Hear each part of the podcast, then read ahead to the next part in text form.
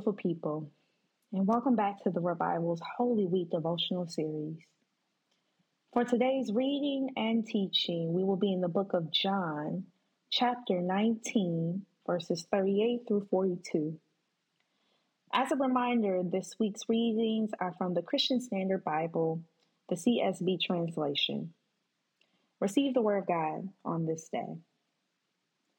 And after this, Joseph of Arimathea, who was a disciple of Jesus, but secretly because of his fear of the Jews, asked Pilate that he might remove Jesus' body.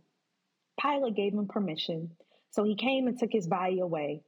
Nicodemus, who had previously come to him at night, also came, bringing a mixture of about 75 pounds of myrrh and aloes.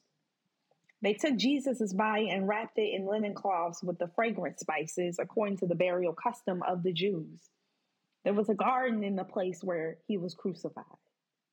A new tomb was in the garden. No one had yet been placed in it.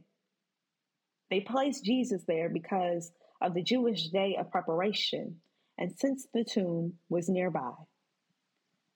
We are now sitting in a moment in time in the Passion story that I think is often overlooked.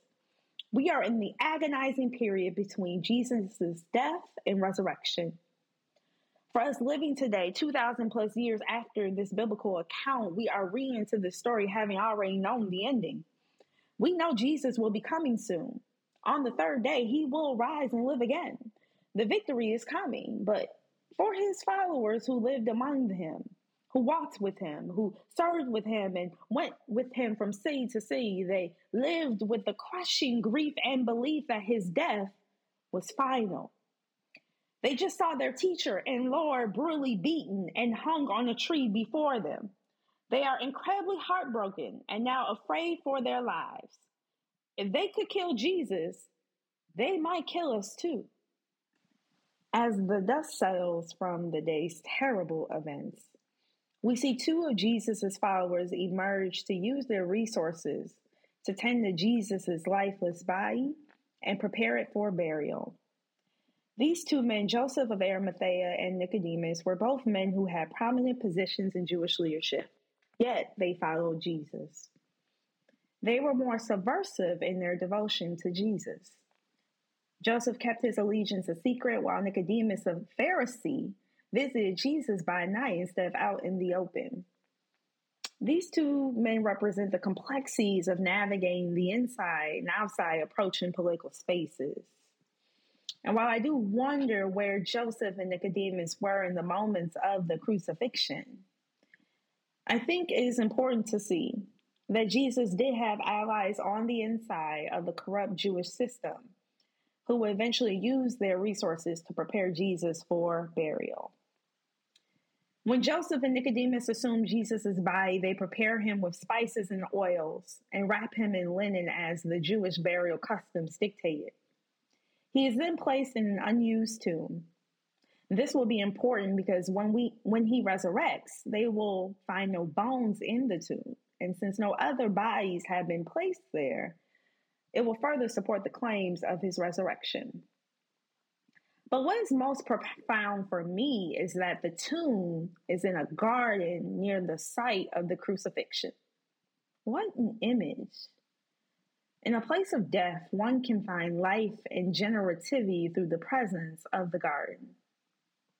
The garden is an important space for Jesus, as he often retreated to gardens to have intimate prayer and communion with God. Mirroring the life Adam and Eve once shared with God in the Garden of Eden, the place of perfection and harmony between God and God's people. So when Jesus' body is placed in the garden, what that really means is that his body is placed back home. And Jesus is still undergoing preparation, even after his soul has departed from his body as Jesus' soul goes to defeat Satan, sin, and death, he is being properly prepared for his return to his beaten and bruised body through his resurrection. Joseph and Nicodemus do not fully realize what they have done. but they have positioned the Savior's body to be reunited with his soul. Let us pray. God of home and life, we thank you for showing us there is more to prepare for, while also reminding us of the pain in the present. We pause to reflect on the period of darkness without our Savior and the grief it presents. And yet, we look for our gardens to rest and wait for the Lord's coming. In Jesus' name we pray. Amen.